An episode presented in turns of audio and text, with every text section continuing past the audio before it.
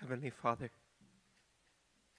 without you, there would be no reason to gather here tonight. Without your love, without your grace, there would be no peace, no goodness, no holiness on this earth. Broken souls would be just that just broken. But instead, we have a truth and a promise that no matter what we have done, no matter how we came into this place tonight, no matter what holds on to our soul, you tell us, come to you, believe in you, trust in you. And at the very moment that we do, we find peace. We are washed clean. And you train us up in holiness from now until we meet you on that golden shore.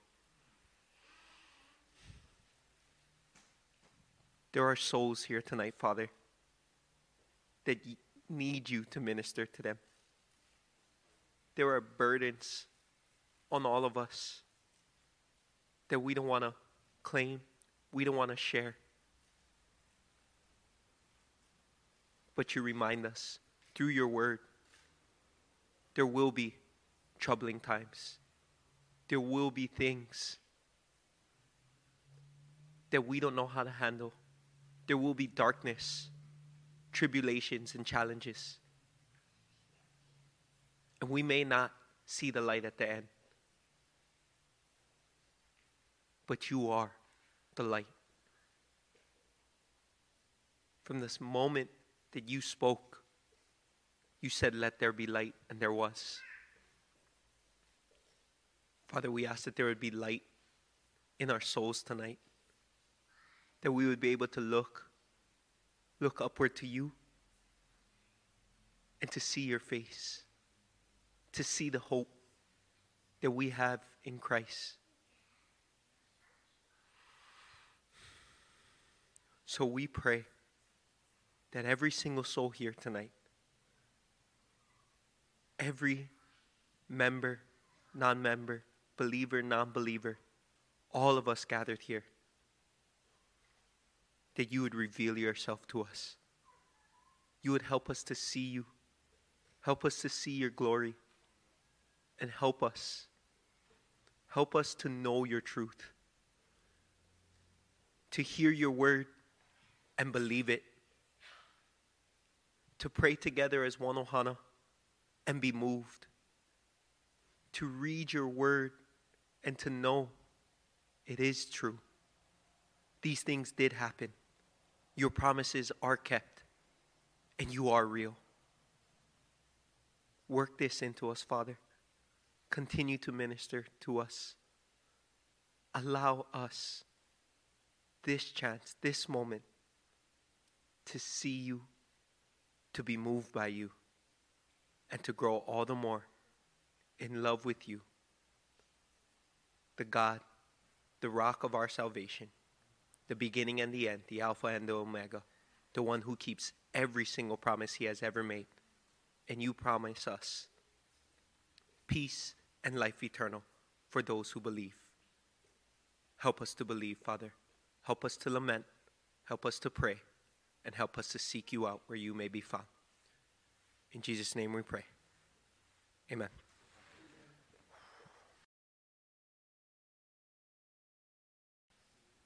Lamentations uh, chapter 3, starting at verse 1. I am the man who has seen affliction under the rod of his wrath. He has driven and brought me into darkness without any light. Surely against me he turns his hand again and again the whole day long. He has made my flesh and my skin waste away. He has broken my bones. He's besieged and enveloped me with bitterness and tribulation.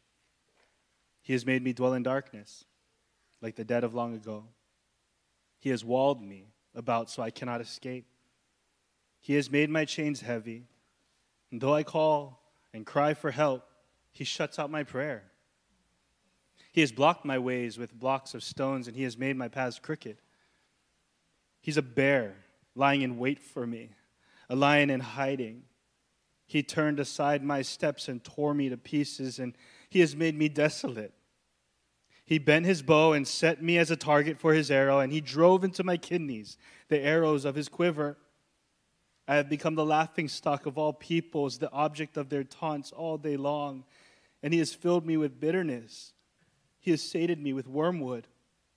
He has made my teeth grind on gravel and made me cower in ashes. My soul is bereft of peace.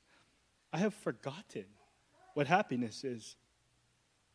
So I say, my endurance has perished, so has my hope from the Lord. Remember my affliction and my wanderings, the wormwood and the gall. My soul continually remembers it and is bowed down within me. But this I call to mind, and therefore I have hope. The steadfast love of the Lord never ceases, His mercies never come to an end. They are new every morning. Great is your faithfulness. The Lord is my portion, says my soul. Therefore, I will hope in him. Father, as we observe this together as a family, and as we listen to it preached and taught, oh, please, let us learn. Let us observe. Let us pay careful attention to this man of affliction. Speak now, Lord, we pray in Christ's name. Amen.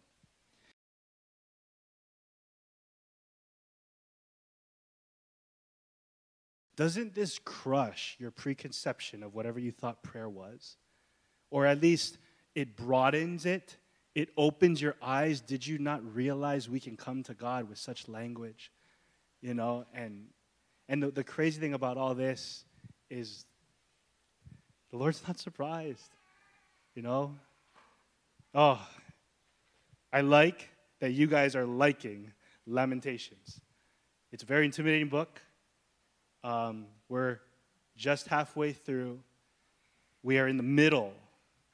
We are at the mountain peak of the book. We're going to stop halfway in this chapter. We're going to 20 verses trudge and claw and climb our way to the top of the mountain. And right when we get to the peak for tonight, we're just going to stay there and survey the view. Okay? That's what my hope is for tonight. So that's why it's very short two points, two observations. The first point, great personal pain expressed. The second point, great faithfulness experienced. Let me pray one more time and ask the Lord to give us his grace. God, only you can accomplish these things that we're reading inside of us. We've all read and we can all relate. And I believe and pray that by the power of your Spirit, we're all already captivated by the text before us. What we ask right now is that you'd give us experiential knowledge of this great turning point to going from darkness to light from anguish to assurance, from pain to the promise and peace of God. Do it, we pray in your name. Amen. Experience is a great, powerful thing. Experience, experiential knowledge, right? Uh, that's why if you're learning a hobby, if you're, uh, I think Ilgar asked me before service if he could if I could teach him to surf, that's a great compliment to me because that means he views me as someone who is experienced in surfing, right? Um, if you're wanting to learn how to dance, you, you don't ask someone that has no rhythm, right? When I was in high school, I played soccer competitively, and one of the four high schools I played for, I won't t- say the school, so I won't bash the school, but I found out that year, and I was a team captain, that our head coach had never played soccer in his life. First day at practice, boys, bring it in. I just want to let you know I played a lot of basketball, but I've never played soccer.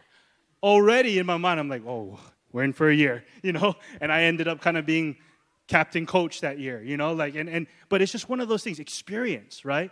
Why do you think surf lessons or hobbies, the, the lessons for those trades or even work, jobs, why, why does it cost so much money to get a tutor? Because there's a, we place a lot of value on experience, real experience, right? If you're a recovering drug addict, or if you're an alcoholic, or if you've been through a lot of trauma or abuse, you, you want someone, or if you're, you know, marriage counseling or whatever counseling, don't you want someone across the table that's been there, done that? Right?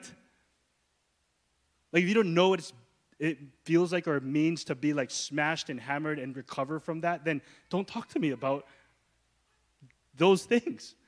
I mean, thank you very much, but you don't get it, right? Experiential knowledge is so valuable and so powerful. It's why I love spending time with older people. I love it. I love the project we started a year ago with Family Talk. I get to sit across the table with people who've gone through real life experience. And I get to hear from them how that went, and greater, how they got through it. You know what I'm saying? We all really should appreciate and realize the great power of experiential knowledge and the value of people who've been there, done that. First hand experience kind of people. Bruce brought up in observation time that all these poems right now, so far, the first striking observation that differentiates this poem from the others is that the poet was describing the pain and the anguish of the city, God's people, Judah, their sin, their rebellion, and the, the horrors that was happening on the people. And then he says in 217, you guys should pour out your hearts to God like water. And it's almost like by the time chapter 3 comes, he's like, all right, nobody wants to pour it out? I'm going to pour it out. This whole chapter is experiential, personal knowledge. Our guest speaker tonight is a man of great affliction. He's a been there, done that kind of guy. I love sitting with people who just have experience and experience of getting through the toughest and hardest things.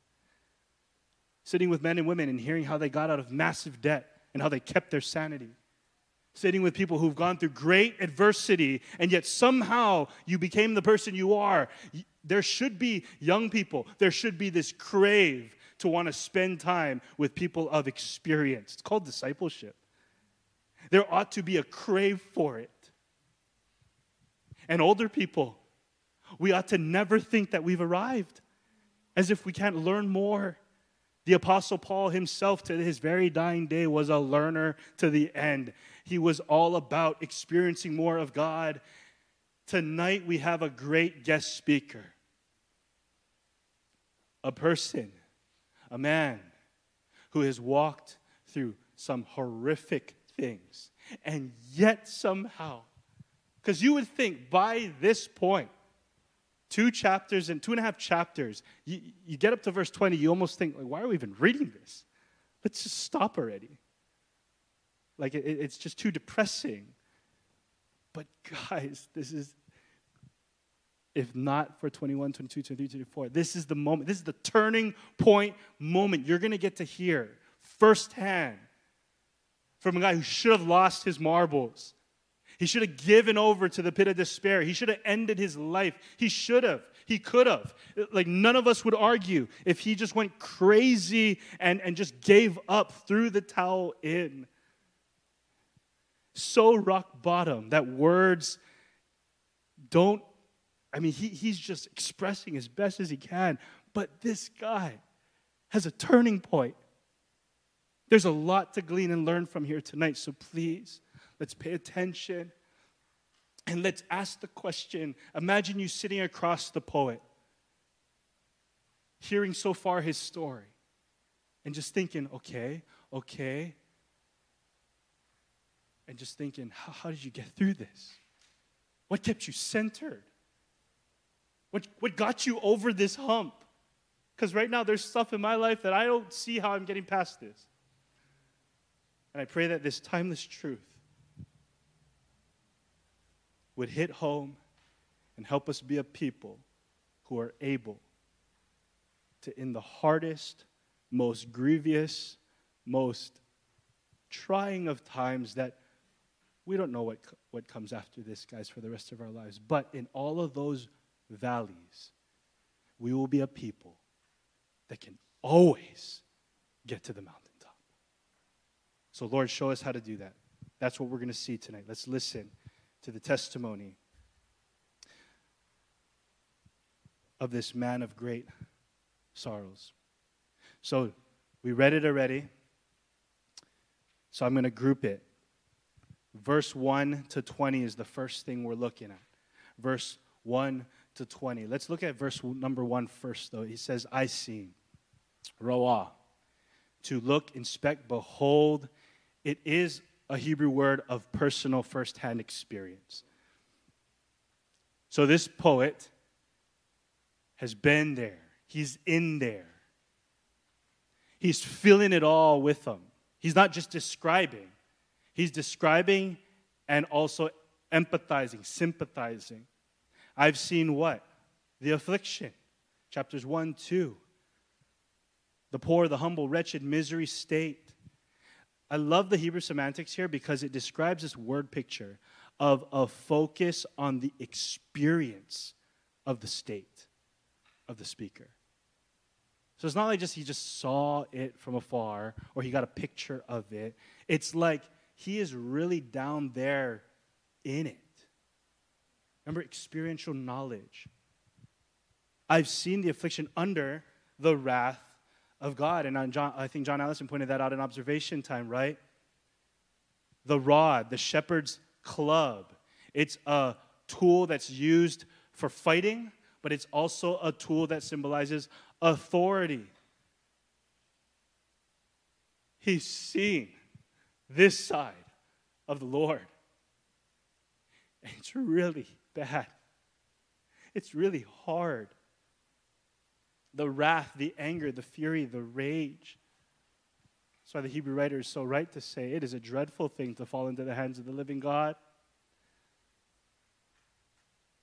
Guys, we are, regardless of whatever state we are in tonight, we have not seen the full wrath of God in our lives. But this man has seen something pretty bad. So it's important that we listen up to this man.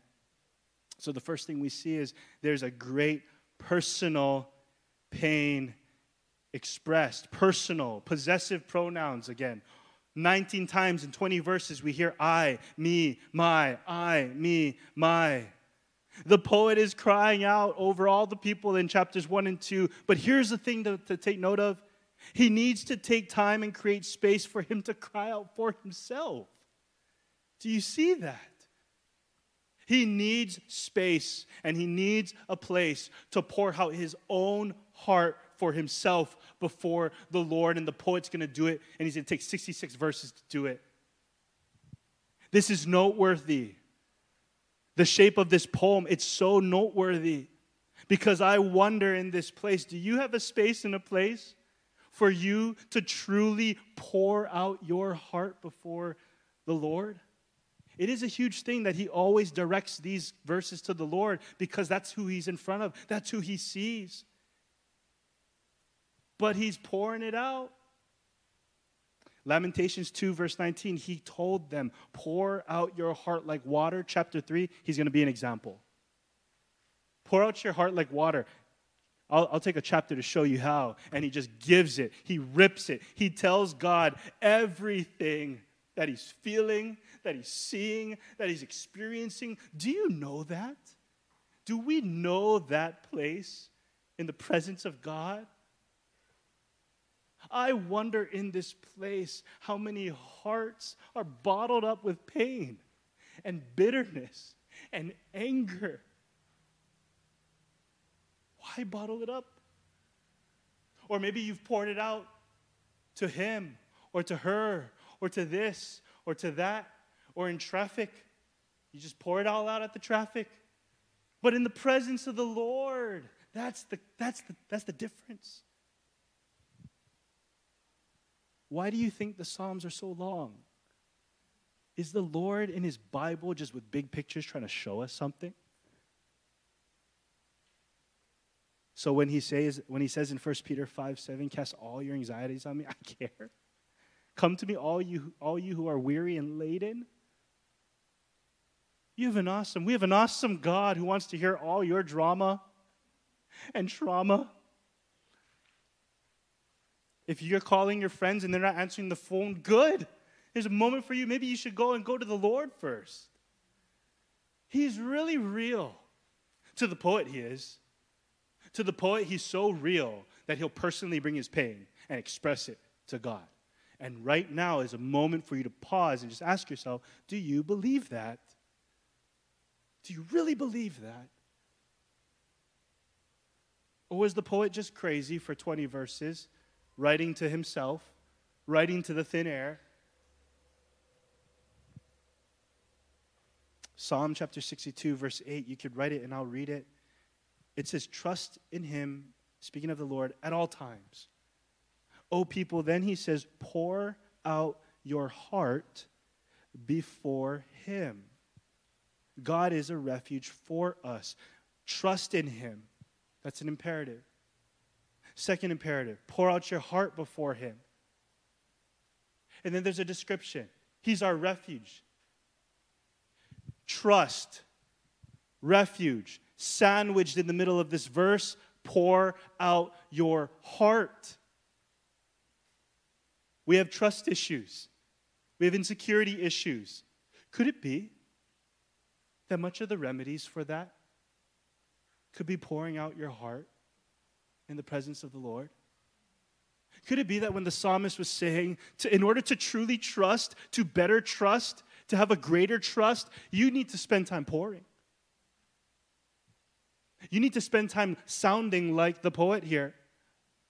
I'm tired. I don't want to.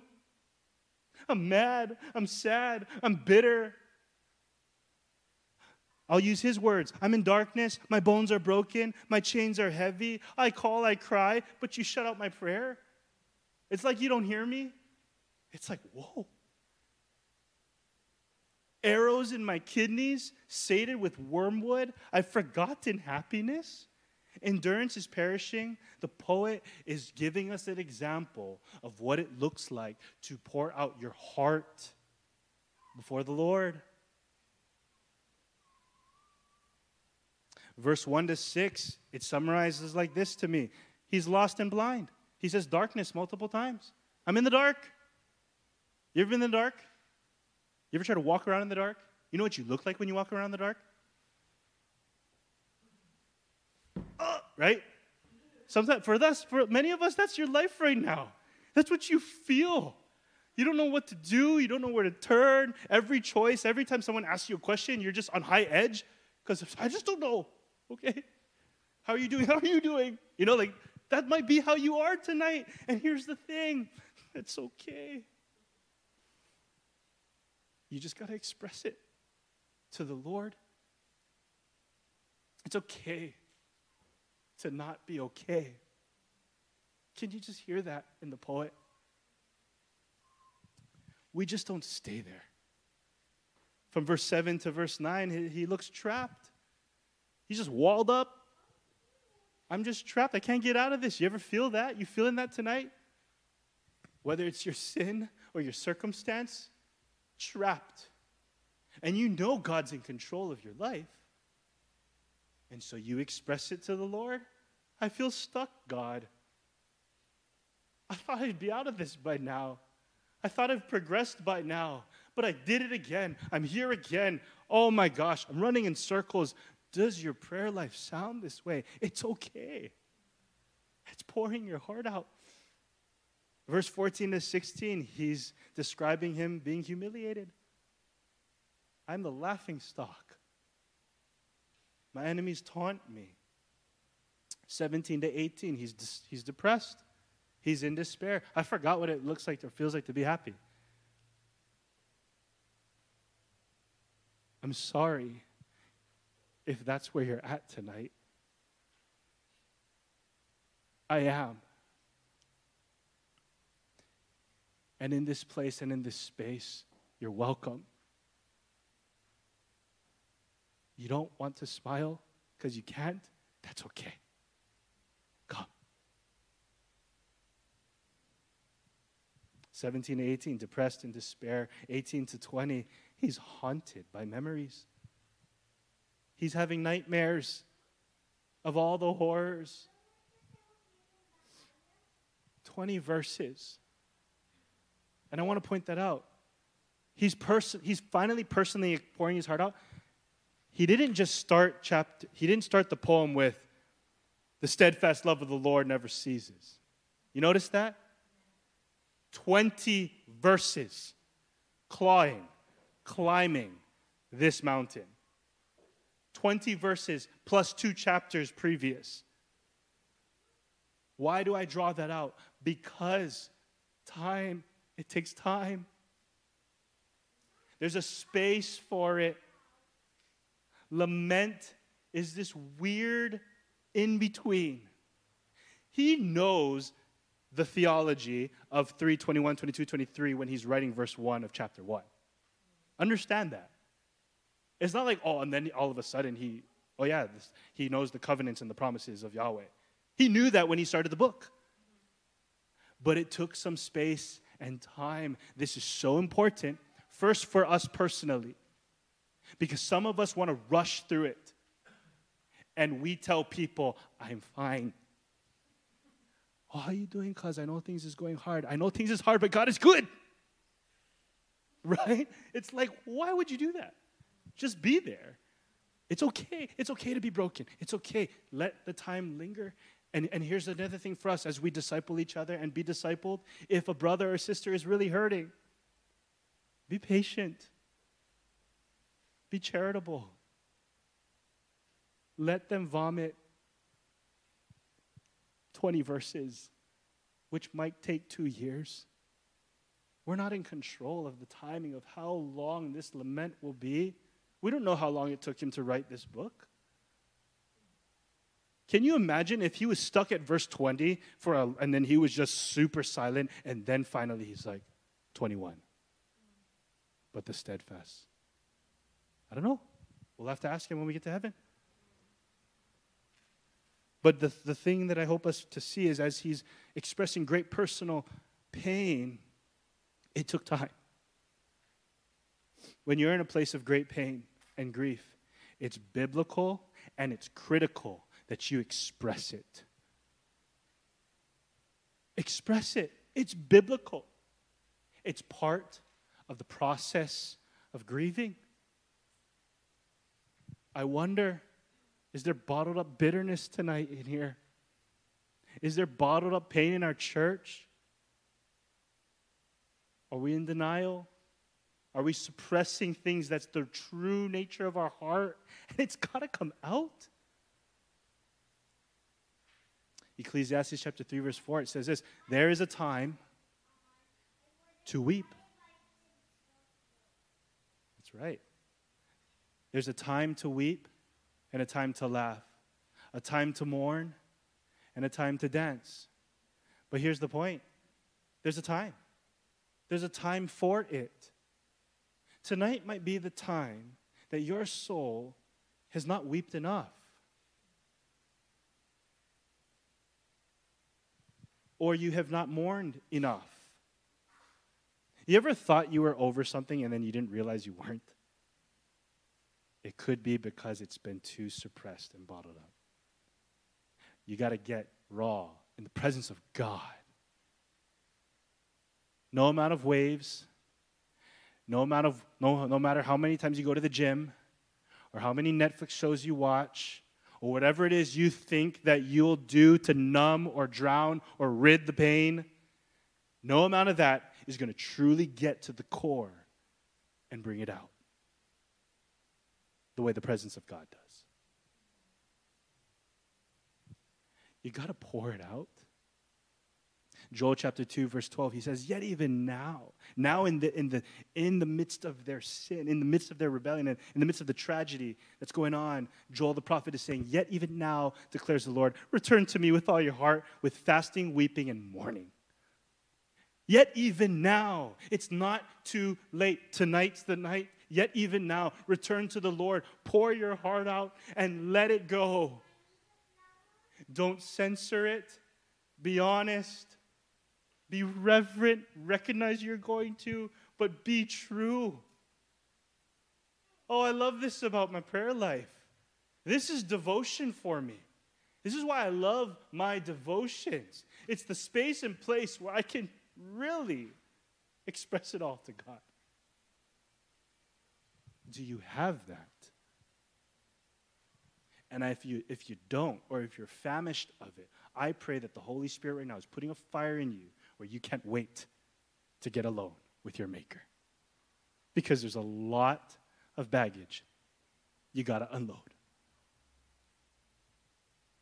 He's, he's there, He cares. He's a great counselor, but He's also a great carrier and comforter.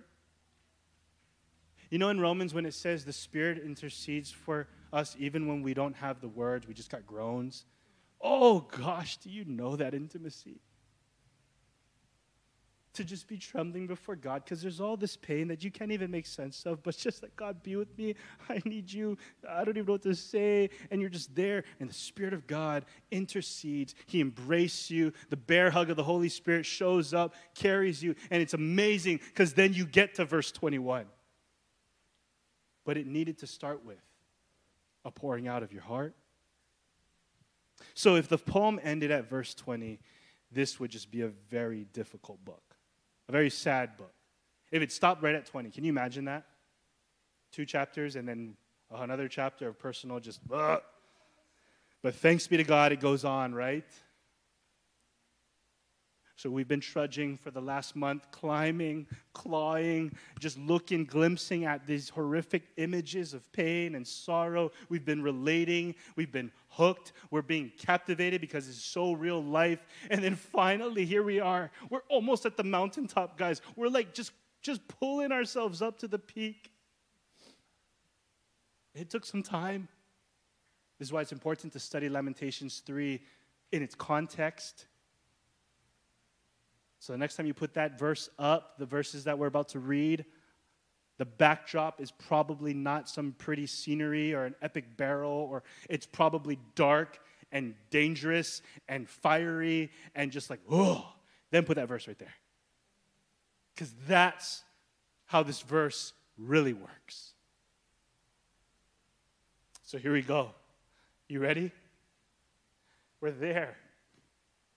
Imagine the poet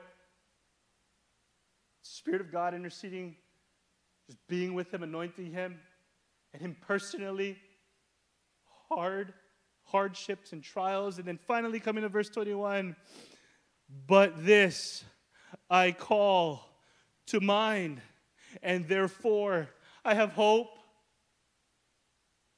But I love, however, yet, but in the Bible. I love it, love it, love it. This is what makes lament biblical lament. This is the part that separates the people who just cry and the people who lament. Because the people who just cry and complain, they just cry and complain. But the, the Christians who can lament, we cry, we complain, we got hanabatas, we got blood, we got sweat, but that's the difference.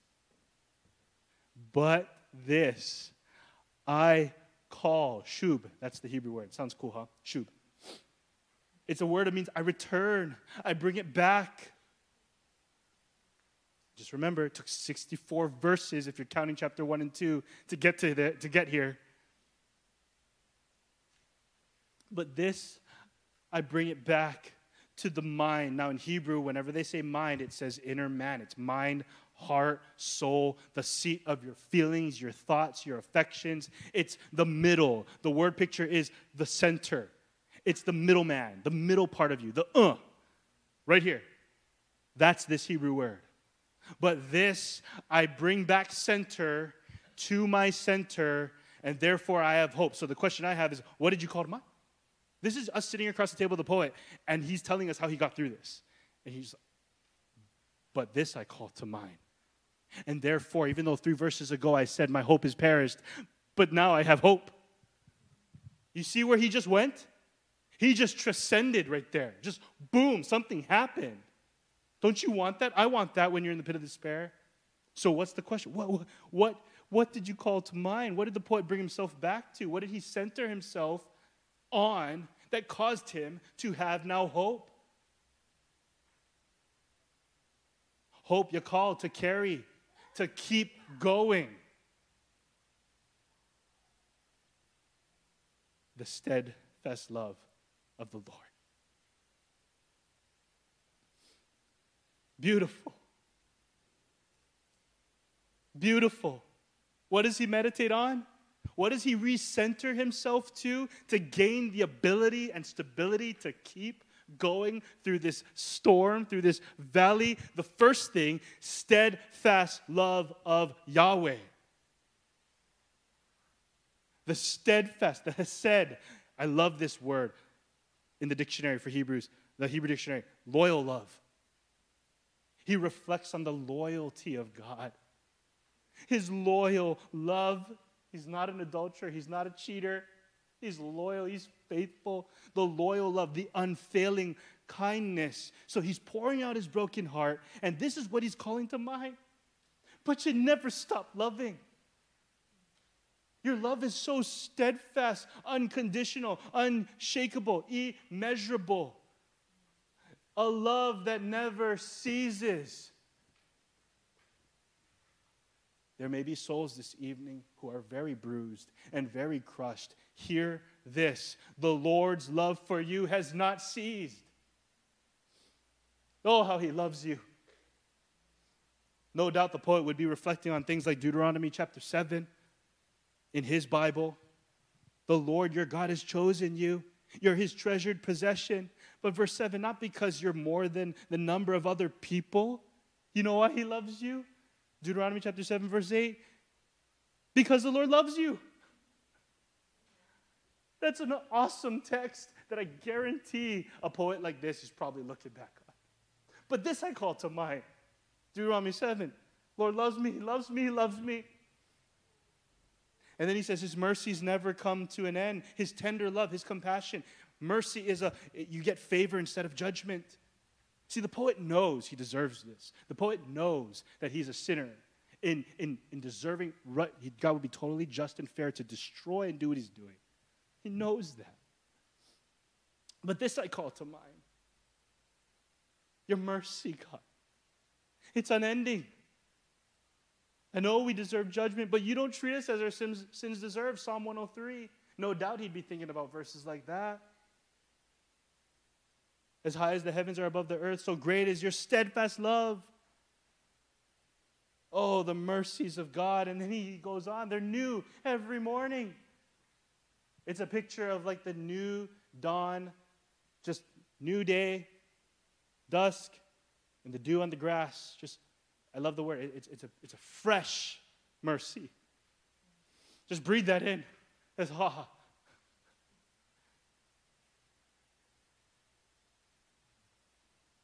Oh, Lord. Next time you're in the pit of despair, this I call to mind. You love me with an unending love, your mercy. They're new every morning. And then he goes on, great, many, numerous, abundant, exceeding is your faithfulness, your fidelity, honesty, truthfulness, stability. The Lord's faithful and true. He's meditating on this, but this I call to mind.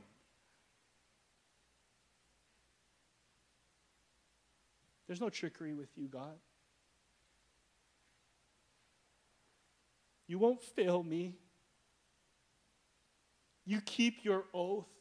Deuteronomy chapter 7, and in keeping the oath, know therefore the Lord your God is God, the faithful God who keeps his covenant. Psalm 136, 26 verses of his steadfast love endures forever. See, we don't know in between as he's writing this if he's reading verses like this singing songs like this? The steadfast love. We don't know, but I bet He is. For Him to say, But this I call to mind. Therefore, I have hope. Please pay attention here to the poet. I pray that this verse becomes the most meditated on text for us in life. In brokenness, trauma, tragedy, sorrow, in all those seasons that's going to eventually hit you and I. We have to be a people that will be able to say, But this I call to mind. But remember, it may take some time to get there, and that's okay. But eventually, when you get there, oh, as New Testament believers, we can call to mind so much more in the fullness of the person of Christ, can we not? The steadfast love, the mercy, the faithfulness of the Lord in the person of Christ. When we're struggling, this is what we call to mind. For I consider that the sufferings of this present time is not worth comparing. This will call to mind that in our weakness, we know that for those who love God, all things work together for good. But this I call to mind who shall separate us from the love of Christ? Shall tribulation or distress or persecution or famine, nakedness, danger, or sword? No. But this I call to mind. I am sure that neither death nor life, nor angels nor rulers, nor things present nor things to come, powers, height nor depth, nor anything in all creation will be able to separate us from the love of God in Christ Jesus our Lord. We will call this to mind. It's the gospel. That is what we can call to mind in our suffering. Oh, let us be a people, Lord, who make it there when we're lonely, when we're weak, when we're doubting, call to mind nothing, nothing can separate you from the love of God in Christ Jesus. This is why, brother, sister, friend, if you're not a believer, trust in Christ.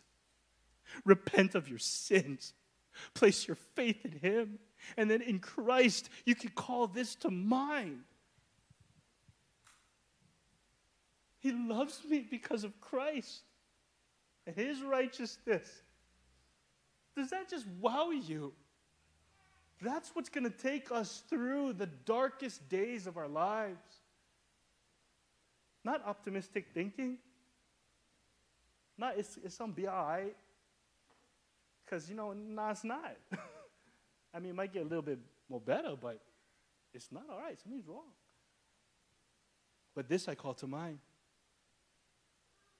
Ephesians chapter 2, we were dead in our trespasses and sin. But verse 4, God, being rich in mercy, because of the great love with which He loved us, made us alive together in Christ by grace. That's what we call to mind when you've stumbled and fallen in your sin. If you're trenched in your guilt this evening, this you call to mind. He is rich in mercy. And you're saved by grace through faith. Not anything that you've done. That's what you call to mind.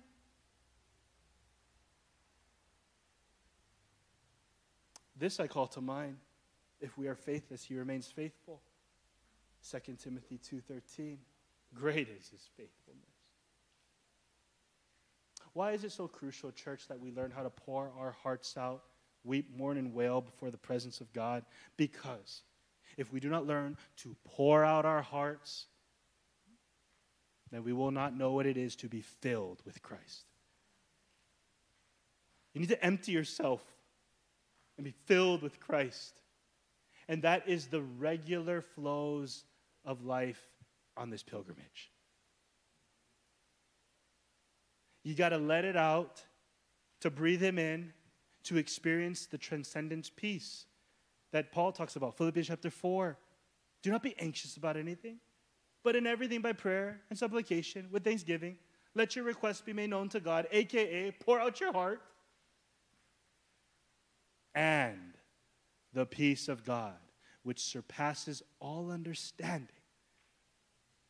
will guard your hearts and your minds in Christ Jesus. That's Lamentations chapter 3. He poured it all out. Verse 21 But this I call to mind. and therefore I have hope, supernatural stability. Do you love that song? What a friend we have in Jesus.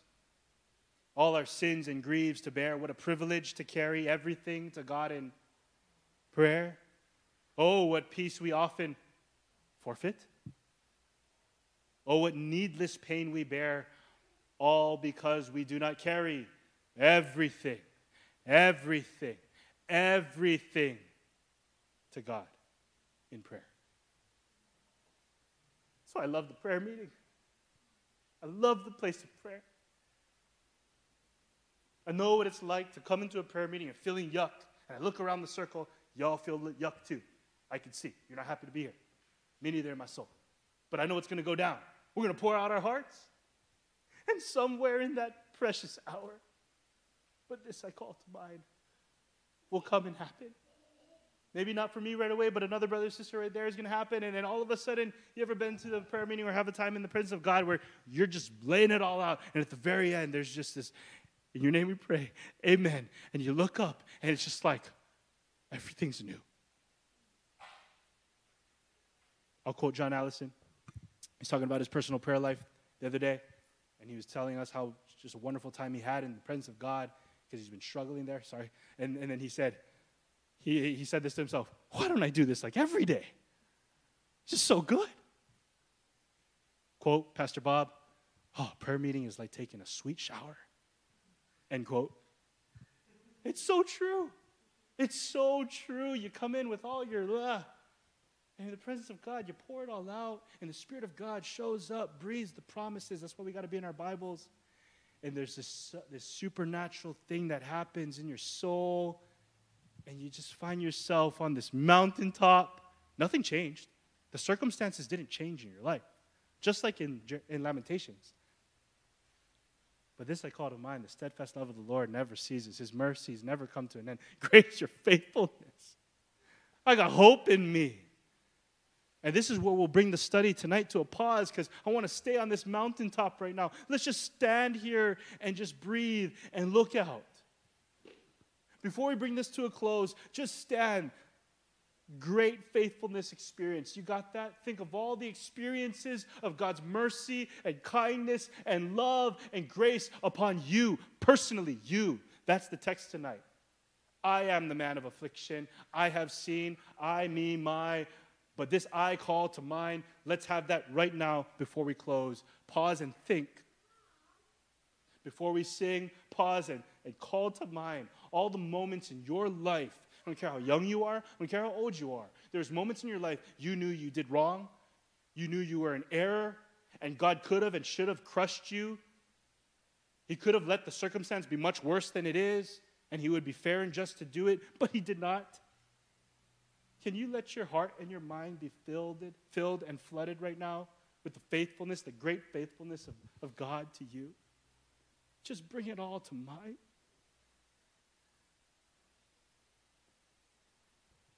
This is the turning point. It's so crucial. And that's why he goes on to say, The Lord is my portion is mine. This Lord, this Yahweh, mine. is my reward. That's what the Hebrew word means. He's my reward. And I will hope in Him. I can keep on going.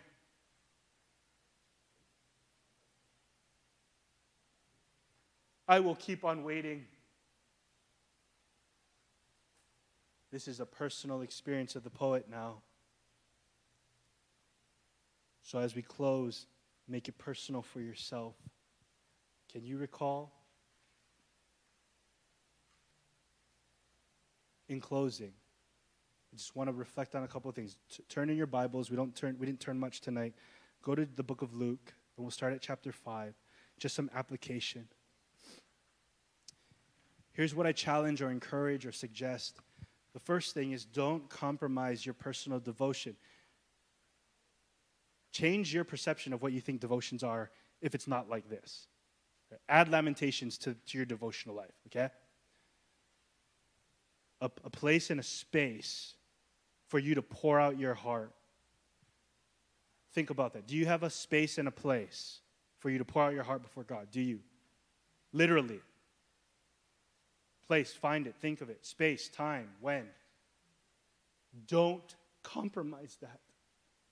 It's so crucial, it's so critical. You all make it through this life, pilgrim? You all keep steadfast faith in the Lord? We need to apply the Bible.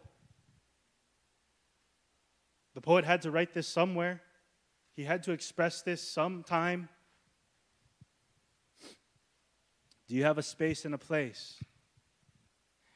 Another thing I want to encourage us is if we're walking alongside people who are in suffering or recovering from sin or the consequences of sin, let's be patient with each other. Let's be charitable. Let them linger in that space as long as they need. But here's what I encourage you pray, pray, pray, pray, pray. Be ready to run to them when they have that turning point moment. So I ask you to turn open to Luke. We're going to do a couple flippings. Luke chapter 5, verse 17. Now, if you just read around in chapter 5, Jesus doing a lot of ministry. Oh, sorry, verse 16. Um, a lot of ministry, a lot of crowds gathering to hear him. And that's verse 15. It says, even more report about him went abroad, and great crowds gathered to hear him, to heal of their infirmities. Verse 16. But he would withdraw to desolate places and pray. Our Lord Jesus was in the regular rhythm of drawing to a desolate place, a space and a place to pour out his heart in prayer. The Lord Jesus walked like this. Why would we think, yeah, I don't need that? All that pour out your heart stuff? Yeah, yeah, yeah. Once a week is enough for me. Sunday prayer of confession for those two minutes. Often withdraw. Flip over a couple chapters. Go to chapter 11. I'm trying to show you some stuff for practical application. You need a space and a place to pour out your heart and preach the gospel to your soul. Luke chapter 11, verse 1. Now, Jesus was praying where? In a certain place. That's all I want you to see. We're just trying to look at the great model for us. He would withdraw often to desolate places. He had hot spots, places that he would go, certain places. And it's kind of crazy. The disciples say later in the verse, Hey, teach us what do that. Geez, Lord, teach us to pray. Where are you going? What are you doing? Prayed in a certain place. Now go over a couple more chapters, last one, and we'll close. But this is the parable of the prodigal son. And I want to bring us to this parable because this son went into distant country. He ran from the father. He's living rebellious. But he had a turning point moment. And the father waited and waited and waited. Let's pick it up at verse 16. He was longing to be fed with the pods, and the pigs ate and no one gave him anything. So he's hitting rock bottom. He's living on his own in sin, doing what he wants. Verse 17, the blessed but. I love this word. But when he came to himself, or some translations say, when he came to his senses, or like well, this I call to mind. He said, How many of my father's hired servants have more than enough bread? But I perish here with hunger. I will arise and go to my father. And I will say to him, Father, I have sinned against heaven and before you. I'm no longer worthy to be called your son. Treat me as one of your hired servants. This is what he's realizing. It's better with the Father, and I don't deserve to be with the Father of all that I've done. But what does he say? I'm going. I'm coming. Something happened. There's a turning point moment. Verse 20. He rose, came to his father. I love this. But while he was still a long way off, his father saw him, felt compassion, and he ran and embraced him and kissed him.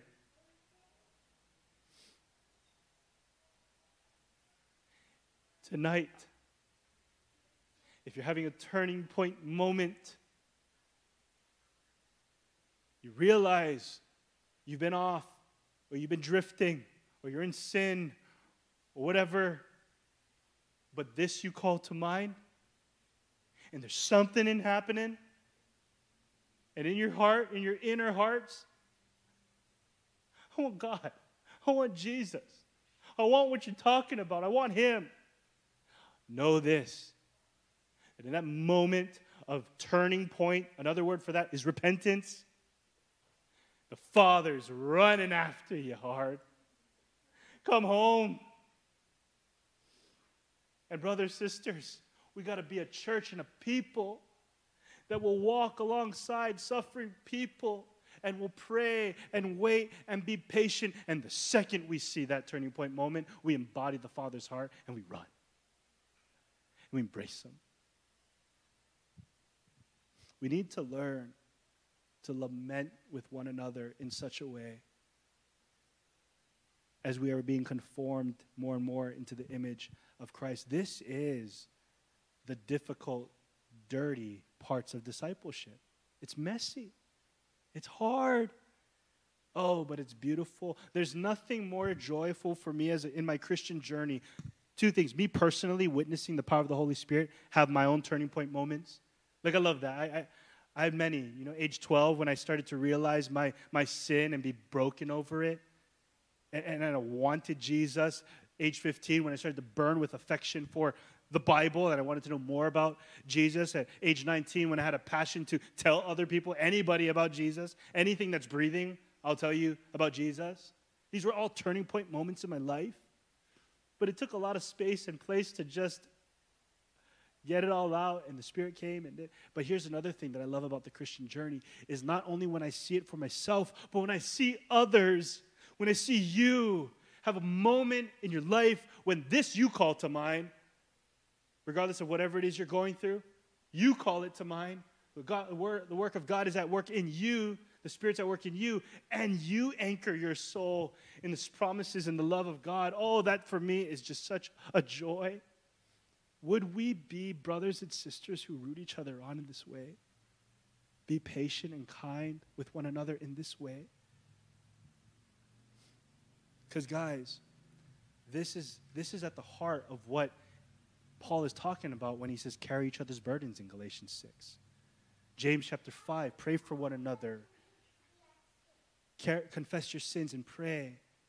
So, in, in practice, personally, do you have a space and place where you pour out your heart in the presence of God? And then with one another, do you have the patience to walk alongside with each other when we're still in that limbo, ling- lingering season of despair? And will we pray for one another to have that turning point moment? But this I call to mind. Think on these things. Stay on this mountaintop just for a little bit. Next week, we'll finish the chapter and then in a couple weeks, finish the book. But you're at the mountaintop right now. We're going to close.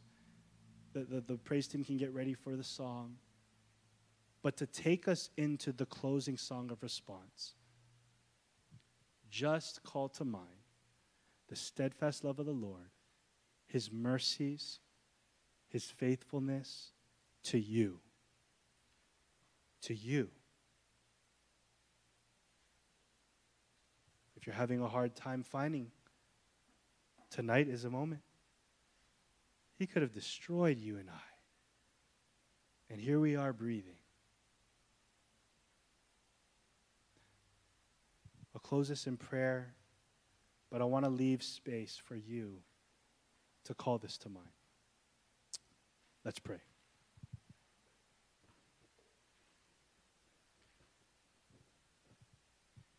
Father, bring us back center.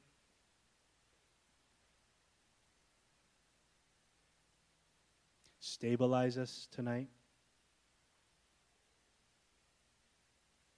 Help us to look to you, acknowledge where we're at, but really meditate on who you are and what you've done and what you're still doing.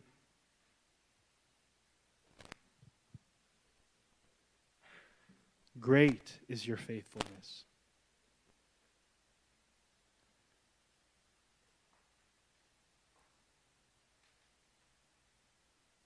Even when we're faithless, you remain faithful. So as we sing, let us really praise you, exalt in you, pour out our hearts, and be filled with Christ. Do this now, we pray. In Jesus' name. Amen.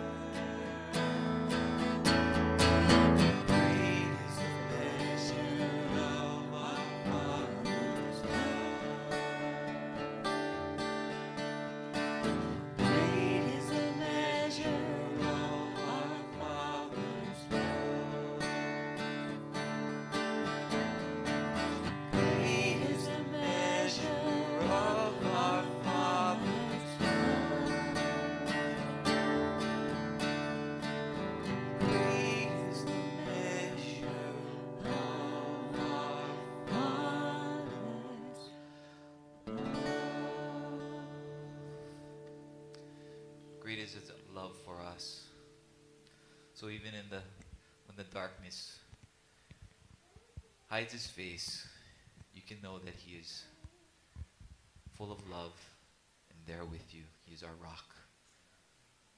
Go in the peace of our Lord.